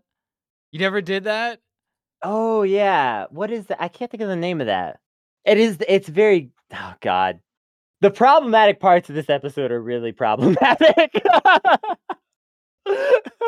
this is the. This is as racist as uh, Power Rangers has been in like a few seasons. That's what I'm like. Why are you saying that this is like a but it's fucking a fun episode. I mean, we all throughout the making of Sentai Truther, we've had to overlook some weird shit at times. You're right. I Um, think this one though, the the only reason why I'll give you this one is because like it's kind of played up for jokes in a way that's like is joking against the white man because like although the white man is doing brown face, it's like almost fourth wall breaking at how like they treat that guy on screen and what they have him do. It's like let's embarrass this dude so he he can never get another acting job again. Like that that's literally it. It's like kind of like let's expose Yeah. a racist today. Yeah. on a kids show. it's like Okay. almost that style thing because like as soon as he has the orb right and he's like oh the rangers are in the underworld or whatever and Yeah. they're, they're doing the the end of this episode he's like doing this spell and diabolico just owns him but like as he's doing this spell he's like speaking like merlin kingdom hearts ass spells out as he's saying it, like just those type of chants, and I'm like, what are you doing? And then Diabolico is just like, shut the fuck up, and kills him. And I'm like, nice. That guy is dead. Owned. Yeah. He just Diabolico did a destroys them. praxis. Actually, Diabolico based. Based. Um, let me tell you, the more I remember this episode, it is a little worse in my mind. But let me tell you one of the reasons why this episode is super pog though, and you gotta agree. Okay. That Zord fight though. With the three monsters, and then they have the Super Train Megazord and the Lightspeed Solar Zord. yes. It's not a super lo- long Zord fight, but it is really pog. Yes, it is a really pog episode where they all group up, and it is like a really hard fought fight. Yeah, um, just despite not that- having much length. That big brawl with the two Zords and the three monsters is just like a really that's just hype. Yeah, it is. It is really hype. I will give you that. That's what I'm saying. I'll still give you the eight. Like I might, I might complain. it might even be a seven. It might even be a seven. Yeah. uh, actually, I'm gonna say what drags this down a little bit further is Ryan. Every episode that takes place in like Egypt or like somewhat Egypt-ish culture-wise location it has like Ryan involvement, and Ryan's also kind of bad. So this is like a seven. There's a lot of weird Egypt stuff this season. Yeah, definitely some uh, Yu-Gi-Oh stuff at play. Yeah. I mean, especially with the cards, right? right? Yeah, it's literally monster cards. Yeah, yeah.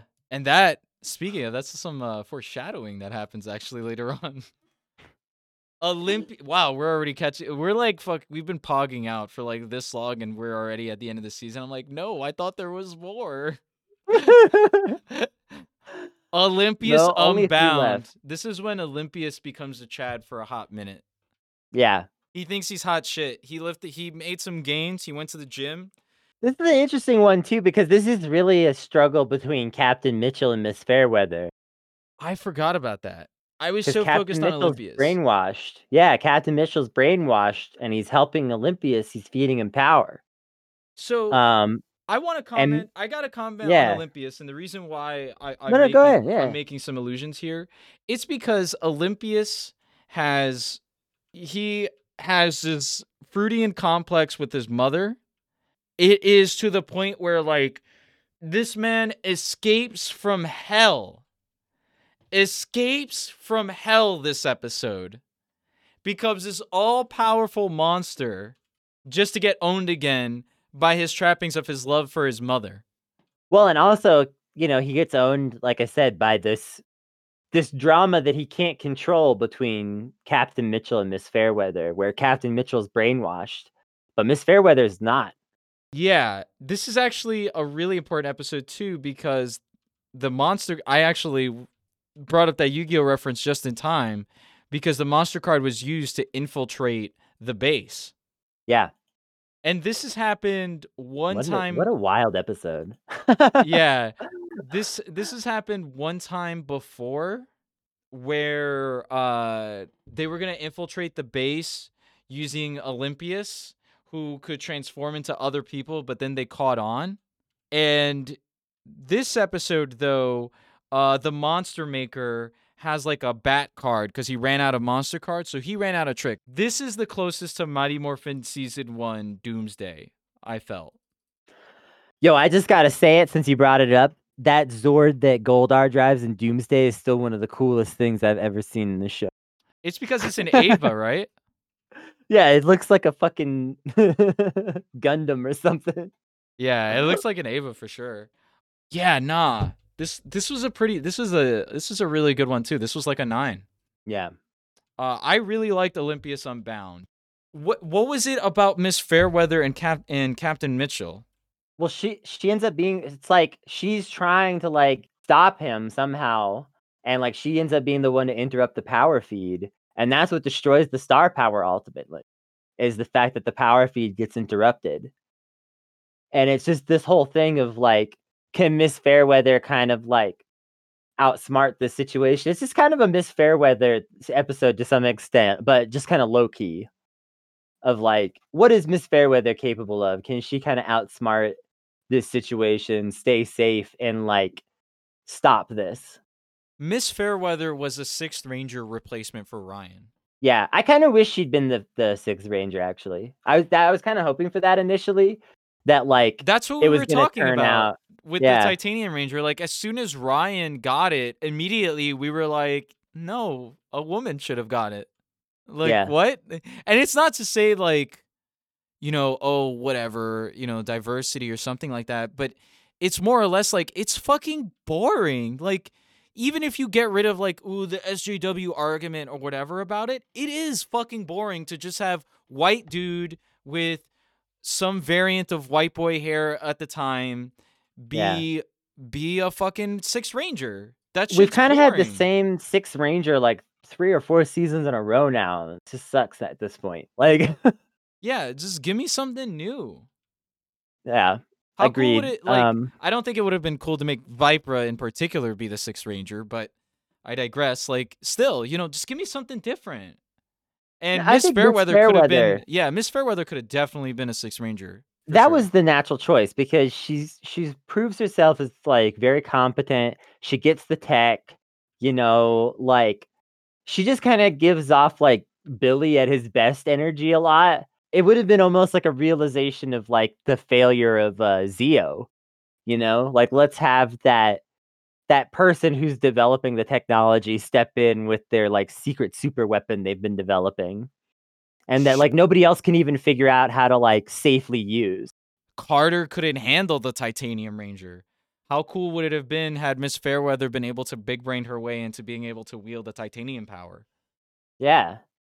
And I mean, what a good subversion if it's just like, oh, you know, Carter's not strong enough, but Miss Fairweather is. And it doesn't matter that she's a woman, that she doesn't look as physically strong as Carter. That's not what it's about. Miss Fairweather could know. have stolen the titanium morpher and disguised herself as a guy so she'd be respected around the workplace as a That would ranger. have been that I'm sure they would not have been willing to go that far with it, but that would have been a plot.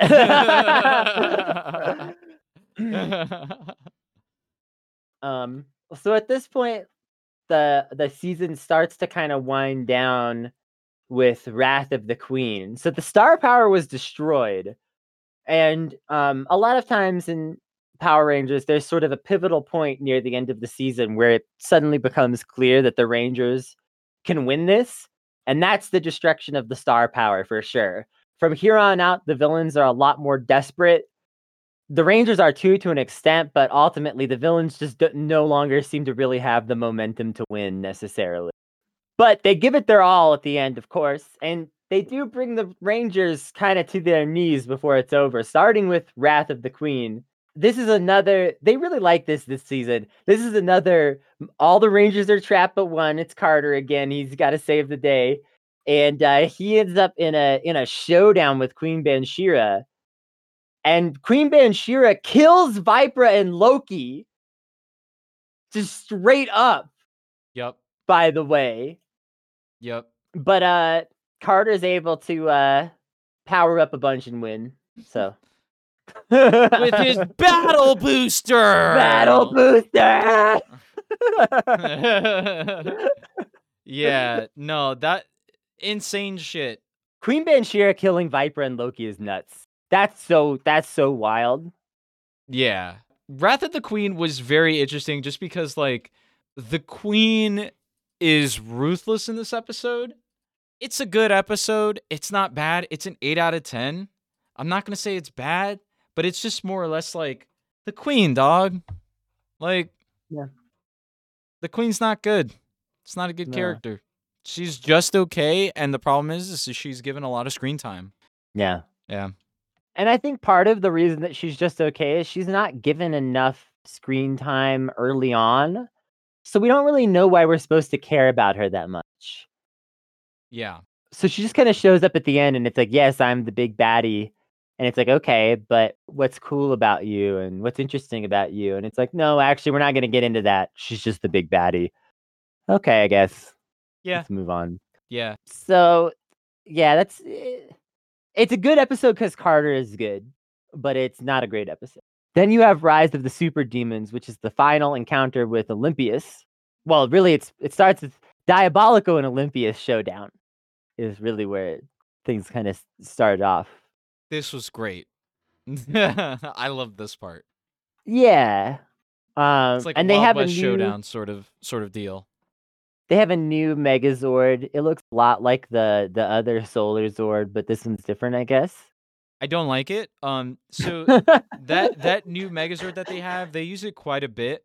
There was a 3D animation of it that was revealed at the end of episodes that didn't quite look like the other Zords, and then it eventually revealed itself. in one of the more recent episodes that we talked about. And the cool th- part about it is that it has a javelin. Like it Yeah. pogs out with the javelin. Like it's able to Eh fight with it. It's pretty cool. That's I its saving grace. I liked the Solar Zord's design somewhat well, and like it's just kind of frustrating to have a Zord that looks almost exactly the same, but just kind of worse. Yeah, that was the problem. Like that that Zord is pretty cool looking, and it, it's actually like I thought the whole thing of it being covered in solar panels was kind of fun. Mhm. Um, but the yeah, it's like it's the same thing again, but less good. Yeah. Unfortunate. the rise of the super Z- demons ultimately is like a little bit of a just whatever episode to some extent but it it definitely just kind of builds up towards this ending which is like the city is under assault by really strong demons and they have this plan and they're they're trying to defeat the rangers for real and like end this and it's like you're reaching the point where it's like one side or the other is going to win here in the near future because the other side is going to be destroyed. And both sides are just like putting all the chips on the table. And that leads us into the finale, the fate of Lightspeed. This is the best Power Rangers finale ever so far. I don't think there's anything bad. I think the, if there's any failing of it, it's just that at times there's a few parts where they don't pursue like the the fullest interests, but it's so, it's hard to even complain about because it's really really good. I think the underwater scenes when they were being like trapped in the aqua base were a little bit. Eh. So I think that was the str- I think some of that was pretty strong, especially towards the end of part one. Beginning of part two maybe drags a little. Yeah, that's what I was saying. The part two Yeah. drag. But end of part one, that's brilliant. Like Yeah, yeah, yeah. yeah. So so good. basically, this kicks off with Ryan is out doing secret ops shit, and he's trying to get that key that um opened the shadow world before, uh, and like prevent it from falling into enemy hands again. And credit to the actor, he actually does a really good job with this scene. Ryan is like in a video call with him. He's like, "Y'all, I found the key. I'm gonna try to get this back right away. Hopefully, with this, we can prevent them from doing the really bad stuff they have in mind." And then he's like, like kind of like the video's kind of cutting out, and he's kind of looking over a little, and he's like, "Uh, I'll see you guys soon" or something, and like it's like just cutting out, and they're like, "Wait, Ryan, what's going? Is everything okay?" And it's just like out. and like from that beginning, you get the impression that things are going to be rough, and they are, um, because almost the next thing you know, so like after the last two episodes, the Rangers, a lot of their tools and shit are kind of damaged. Some of their Zords are non-functional, and they're just trying to recover. Um, and what happens while they're there trying to recover? Queen Bansheera, she's planning to like basically cut open a portal to hell on Earth in Mariner Bay, and then simultaneously she sends a special ops attack into the Aqua Base and invades the Aqua Base at the same time. And so the Rangers are trapped in the Aqua Base that is under siege. Um, and the minions steal the Zord, one of the Zords, and the Zord is fucking up the Aqua Base. And the Rangers are trying to like evacuate people. And meanwhile, this isn't even the most important thing going on because Queen Bansheera is gonna open up a fucking portal to hell in downtown. it's nuts. Yeah, it's insane. I was just thinking of like I love almost every single time that somebody unleashes a portal to hell. I love that when they do it really well, and this one they did do it really well. And I was just thinking, man, like reminds me of Yu Yu Hakusho. It was so good. I Yeah. love that. Yeah, yeah. I I don't really have Um, too much to complain about. And like when the ship is getting fucked up by the minions, Captain Mitchell is like uh He has, like, a going mental down with the break. sh- yeah he has a complete Yeah. mental breakdown where he's like gonna commit like suicide via staying with the ship There's there's this amazing part he's like where my life Miss is over Fairweather like turns to Captain Mitchell and she's like, "What do you do? What do we do? Should we evacuate? What's your order?" And Captain Mitchell's just like staring at this screen, and Miss Fairweather's like, "Captain Mitchell," and he's just staring at this screen. She's like, "Captain Mitchell," and he's just stare middle distance, blank stare, you know. And she just looks, she just stands up and she just starts ordering everyone around. She's like, "Fuck it," and like that's just an amazing scene on every level. Yeah. Like just all the characters really just showing their best and it ends it ends with they evacuate pretty much everyone out of the station but captain mitchell like you were saying he's like not sure if he wants to go. He's like maybe i should just go down with the ship. Like everything seems so fucked you know just like depression spiral shit. Um and in part in part because of like that everybody ends up hanging behind like all the the rangers and miss fairweather end up hanging behind a little too long and they all end up trapped in one of the pods. And it it ends with like kelsey and chad like sit next to each other and like hold hands and everyone's just like looking like fucking terrified. And then they look and like one of the windows to the water outside is just cracking. As they're just like standing there wondering what the fuck they're gonna do and that's the end of part one. It's just so much drama incredible Yeah, it is it is pretty insane. I I love it. part two opens the life force megazord still attacking the aqua base um Bansheera's got her monsters and the omega megas laying the stones for the evil ceremony there's this kind of like touching the scene as like some of the characters kind of like worry about what what can possibly be done and like chad and kelsey like this is like this sort of pinnacle of like their friendship that has been sort of played up this whole season is like in this moment of them kind of like trying to like find some hope in this hopeless situation. And like Miss Fairweather and Joel have like a similar thing which Miss Fairweather is like Joel if we find a way out of here I'll go on a date with you. And he's like oh shit I got I got to stay alive No, but like the important part is like at first Joel is like stop fucking with my feelings. Like, yeah He's straight up's like now's not the time to play. Like I know we we flirt around at work and stuff like that, but now is really not the time. Like our lives are in danger. She's like, no, I'm being serious. Please, let's And- go. yeah to, to to to the credit of like the miss fairweather character it's like she kind of reveals that you know like i it's not that i've never been interested in you you know like it's just been all these other things like you being a goofball and us being involved in this dangerous shit you know Yeah. um, it's really sweet. It was a really yeah. nice touch because like low key she was like highly playing with his feelings. Cuz like Yeah. he would be let down and then she would immediately like just go back to like fucking with him again. I'm like, "Come on. Don't do that to a brother." I think it was a, I think you know she kind of took it as like okay you want to play this flirting game I'll play it too Yeah. I think he was just really serious about it. Like he was like, "Yeah, let's go. Let's go on this date. Let's go on a relationship." I don't think he was like on a front. But I think she wanted to know if he was serious or not, but I think by the time it's like episode 40 Yeah, no, episode 40 uh, literally uh I'm Yeah. like, "All right. This is that moment where I was like I was literally Joel in this situation. I was like, "Please stop." Stop it already. Like, stop with the continued joke. Now is not the time. And then Joe literally said it. And then I was like, cool. And then she was like, no, no, no, I'm serious. And I was like, neat. And then Joe was like, hell yeah. And I was like, all right, I'm with it. Cool. That was good Um, resolution there. the Power Rangers are trying to figure out what the fuck to do. The the the station isn't gonna last much longer. It's gonna be destroyed, and they're just gonna drown if they can't like find a way out of here.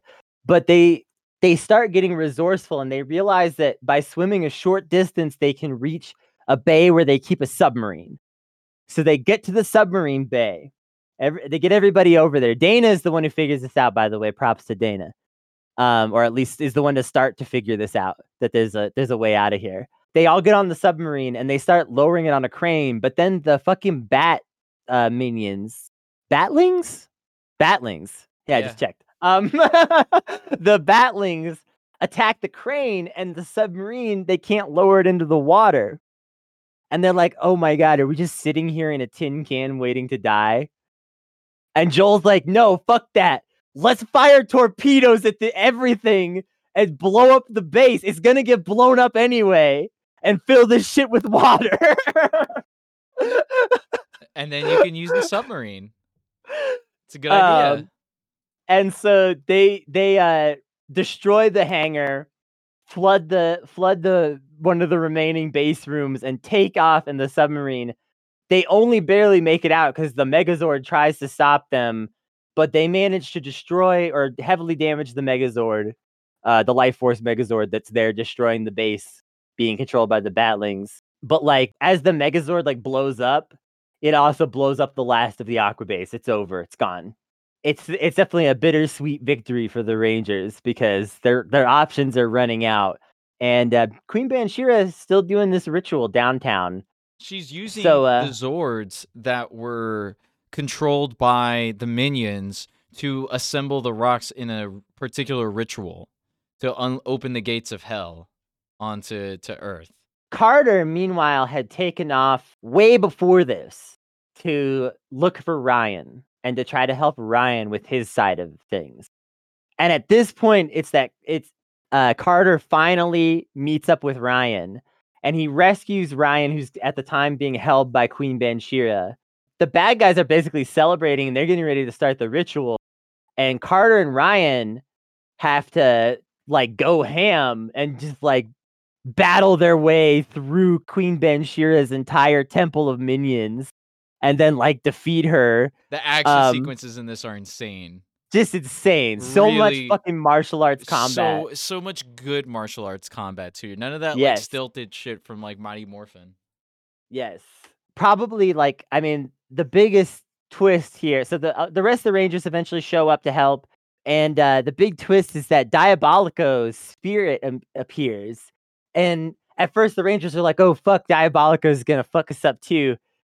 Uh he's going to make this worse just as we're about to win. And Diabolico is like, "Yes, I'm here to help. Help the Rangers. Fuck you, Queen Bansheera." Petty to the very end. You love to see it. and uh, at that point, once Diabolico appears and says he's gonna help the Rangers, that's when Bansheera basically realizes that she's gonna lose, and the Rangers just kind of they seal her up in that fucking tomb, take the golden key with them, and as long as that golden key never falls into the wrong hands, then she's done forever, basically. Now that They there's no fuck- more demons in the world, what do they do? The Rangers return their morphers to go resume a normal life again. Yeah, because you don't need that power all the time. You only need it when it's necessary. Um, you don't need a actively standing military with bases all over the world. You could just uh, you could just leave behind some of the tools for later if you need them again. yeah, and as they give back the general the morphers and everything, uh, Joel is about to go on that date. Miss Fairweather, she rolls up in her car. She's like, "Joel, come on." Joel's coming in the passenger seat and everything, and he's like, "Hell yeah!" And then what happens? Boom! A big explosion happens, and the Rangers are like, "Ah!" and they the Rangers see a fire truck taking off down towards this big cloud of smoke. And the Rangers just look at each other and they're like, let's let's do it. And they start taking off. And Captain Mitchell's like, wait, you didn't even take your morphers. The Rangers are like, fuck it. Just run off towards the fire. And Joel, even Joel, who I must point out, the rest of the Rangers are still wearing their Lightspeed rescue jackets as they turn in their morphers and they're being ultra sentimental about it. And Joel's just like, yeah, here's my morpher. I want to get the fuck out of here and go on this date. Yeah. But even Joel, when he sees everybody taking off towards this big fire, is like, I gotta go too.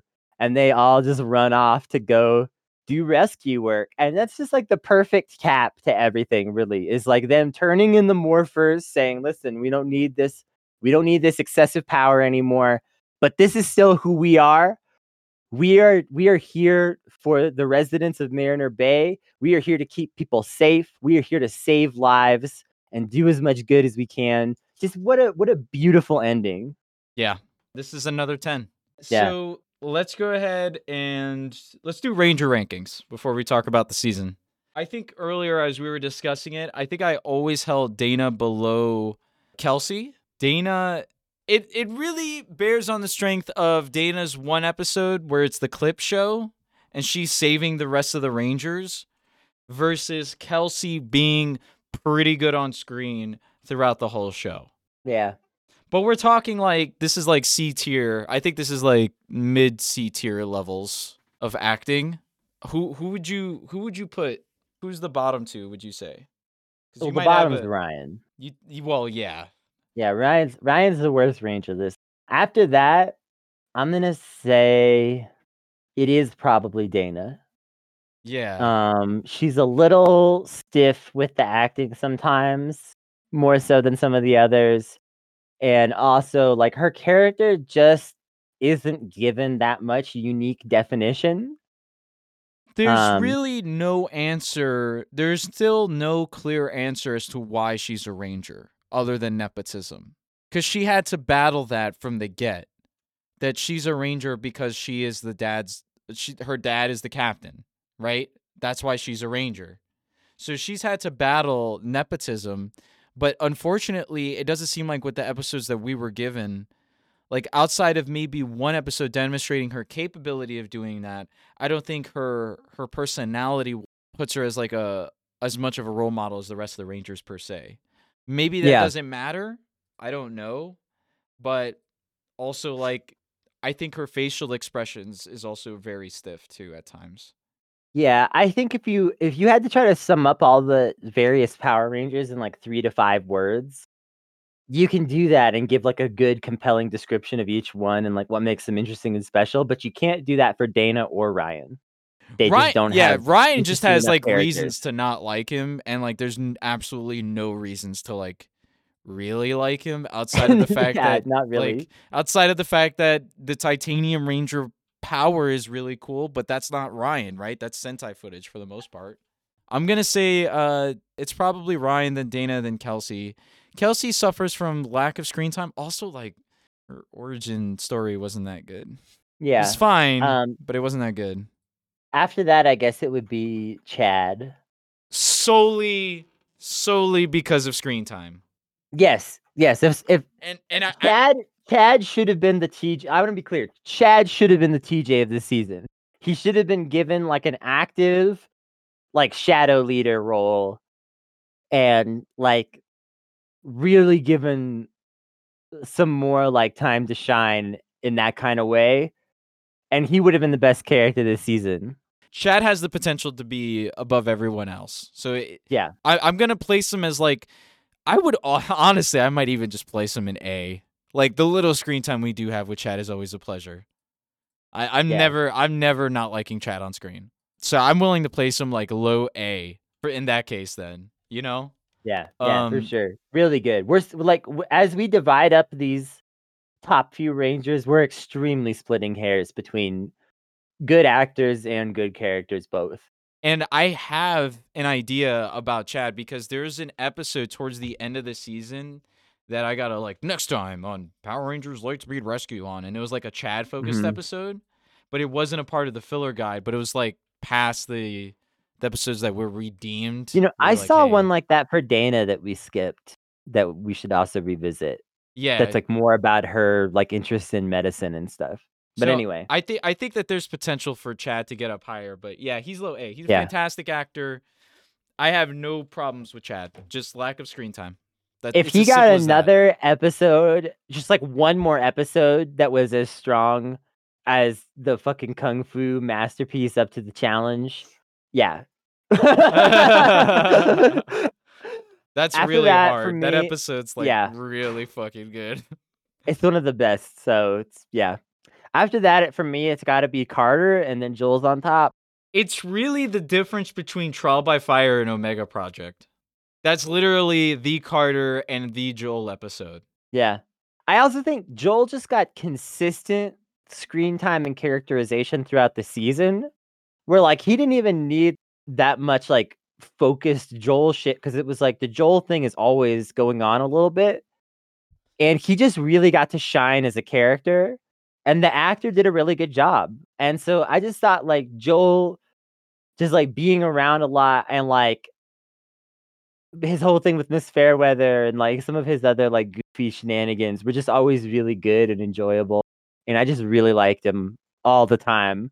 Carter was a really consistent, strong, amazing hero, but he was, if I'm gonna give him any dock him for anything, he was just occasionally a little too typical, a little too just sort of perfect hero guy.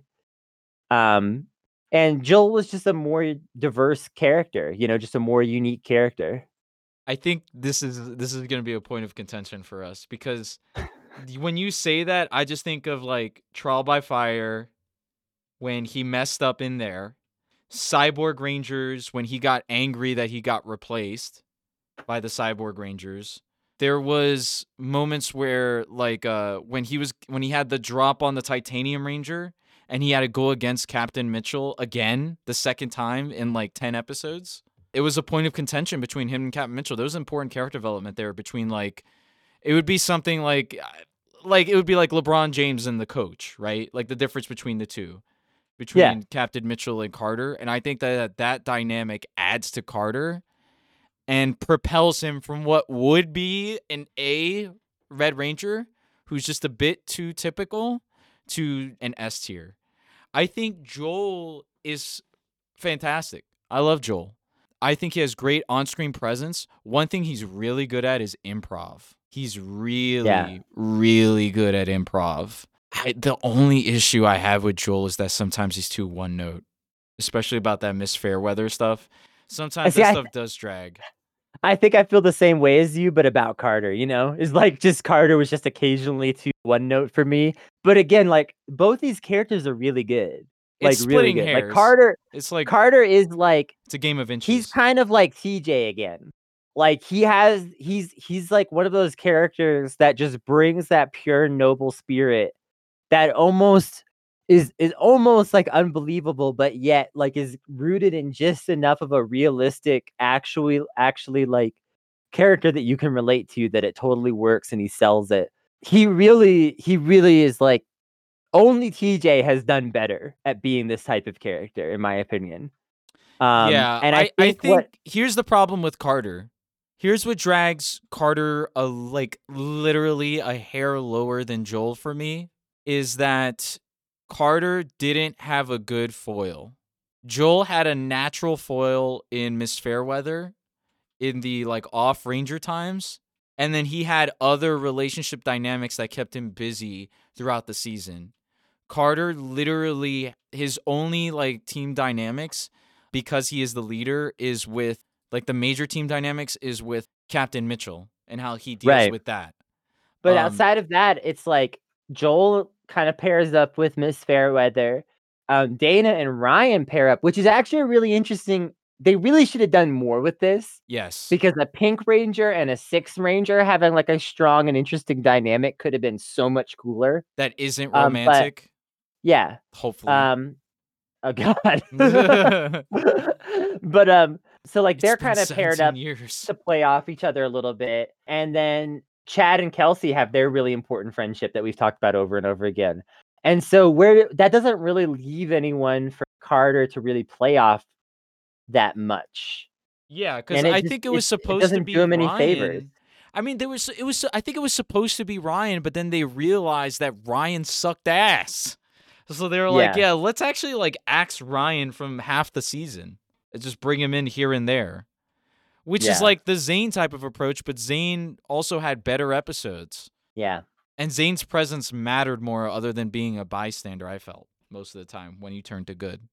So Yeah. yeah, it's it's kind of unfortunate, but yeah, I will say uh, I'll, I will give it to Joel. I do think I still think that the Miss Fairweather stuff does get a little one note, but hey, It it does at times, but I still think it's a good thing overall. I also think Joel does a really good job of acting as a stand-in for the audience in some crucial t- moments, and that ultimately makes him one of the most relatable characters this season. And I think that especially helps to edge him out.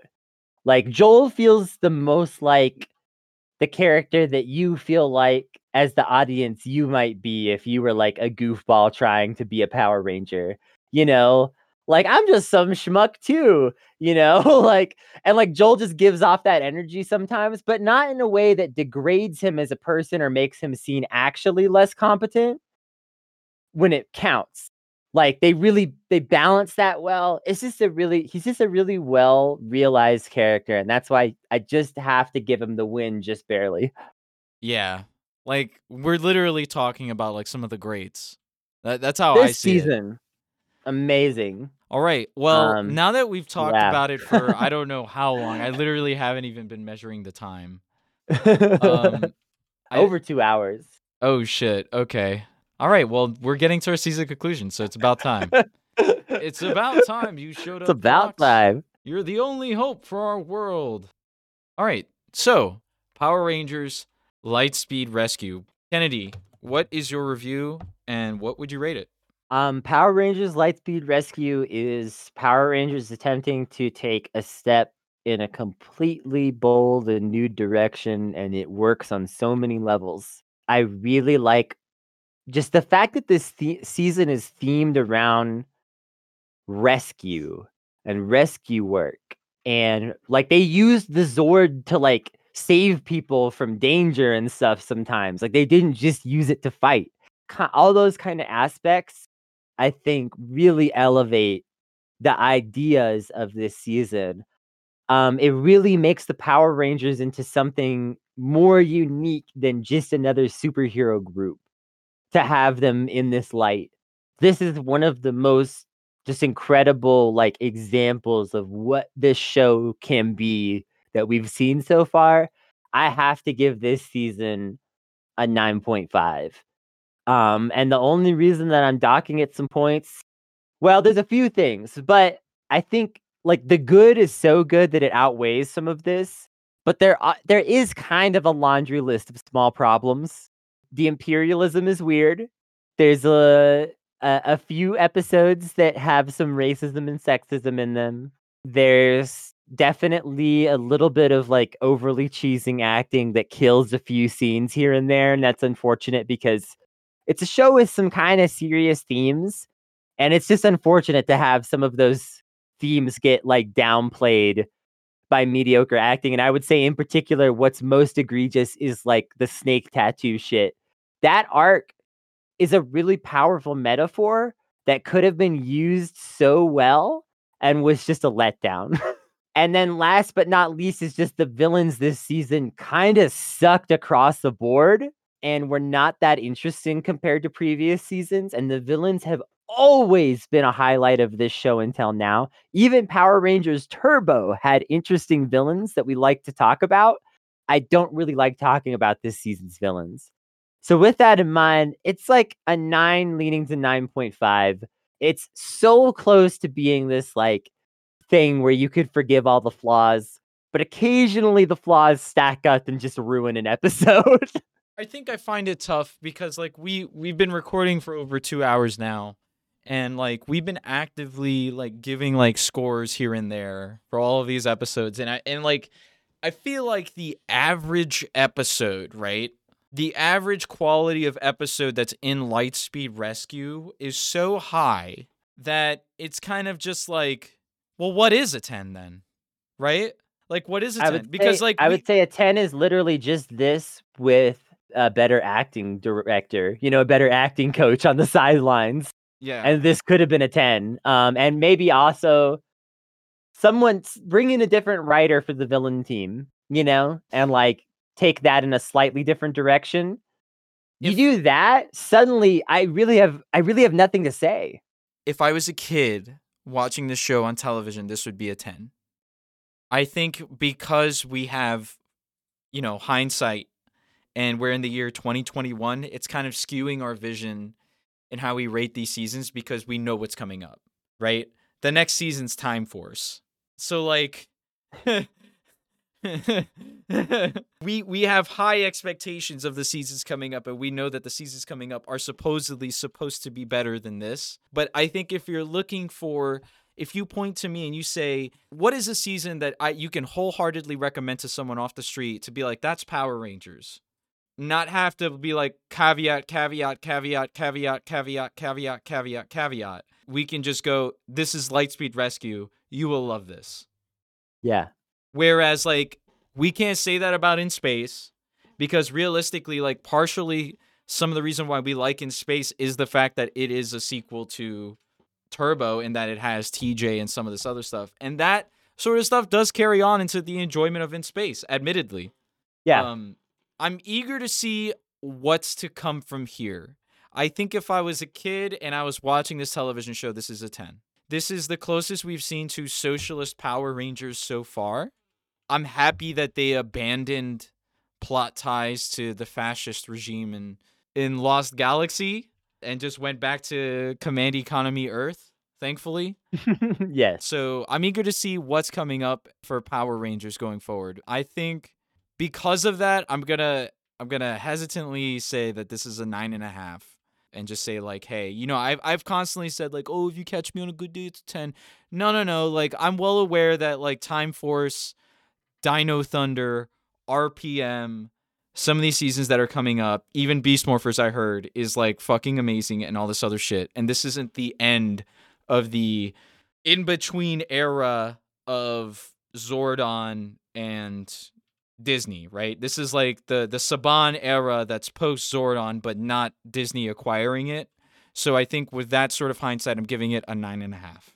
Vypra is still an issue. I think Vypra's performance sucks. Ryan's performance um is also a lot to be desired. Very stilted Yeah. and stuff. Well, and again, it's not just the disappointment of him, it's the disappointment that they haven't shaken up what they're doing with the Sixth Ranger in season. I feel like this Six Ranger is like a Tommy Astronema collab sort of thing built into one character, but just like unfortunately not well acted. And even they realized that kind of early on once they got through his plot. Because they were just like, yeah, let's like not. let's not put him in this episode at all for like at least another 10, 15 episodes. You Yeah. know? So like there's still those issues, but you also got like, dude, like we're fucking pogging for like an hour and a half. Yeah. Like eh, Omega Project, Trial by Fire, shit, even the the the Titanium Ranger introduction from Deep in the Shadows, uh up to the challenge.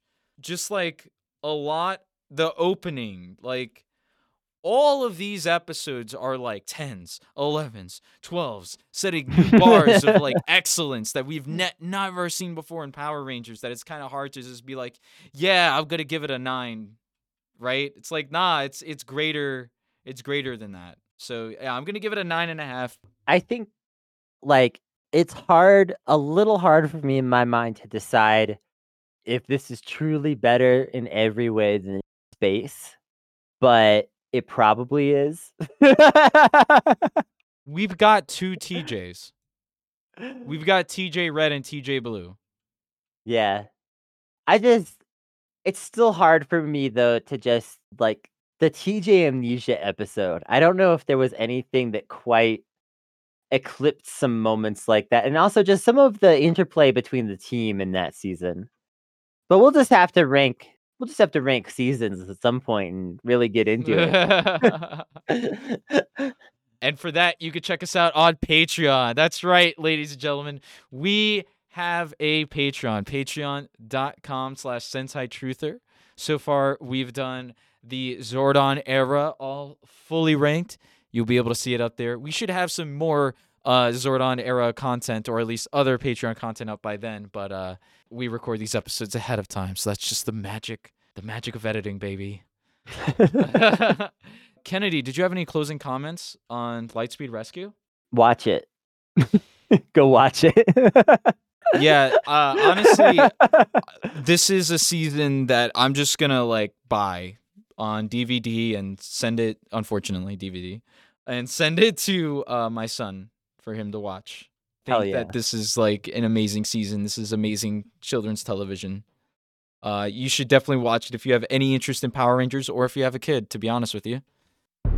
Rangers, thank you so much for listening. If you liked what you heard, please make sure to rate our podcast five stars on iTunes and Stitcher. Subscribe to our podcast wherever you listen to them. And as always, you can find Kennedy and I on Twitter. I am at Gravcast, and Kennedy is at Kennedy T. Cooper. Stay safe, Rangers, and may the power protect you.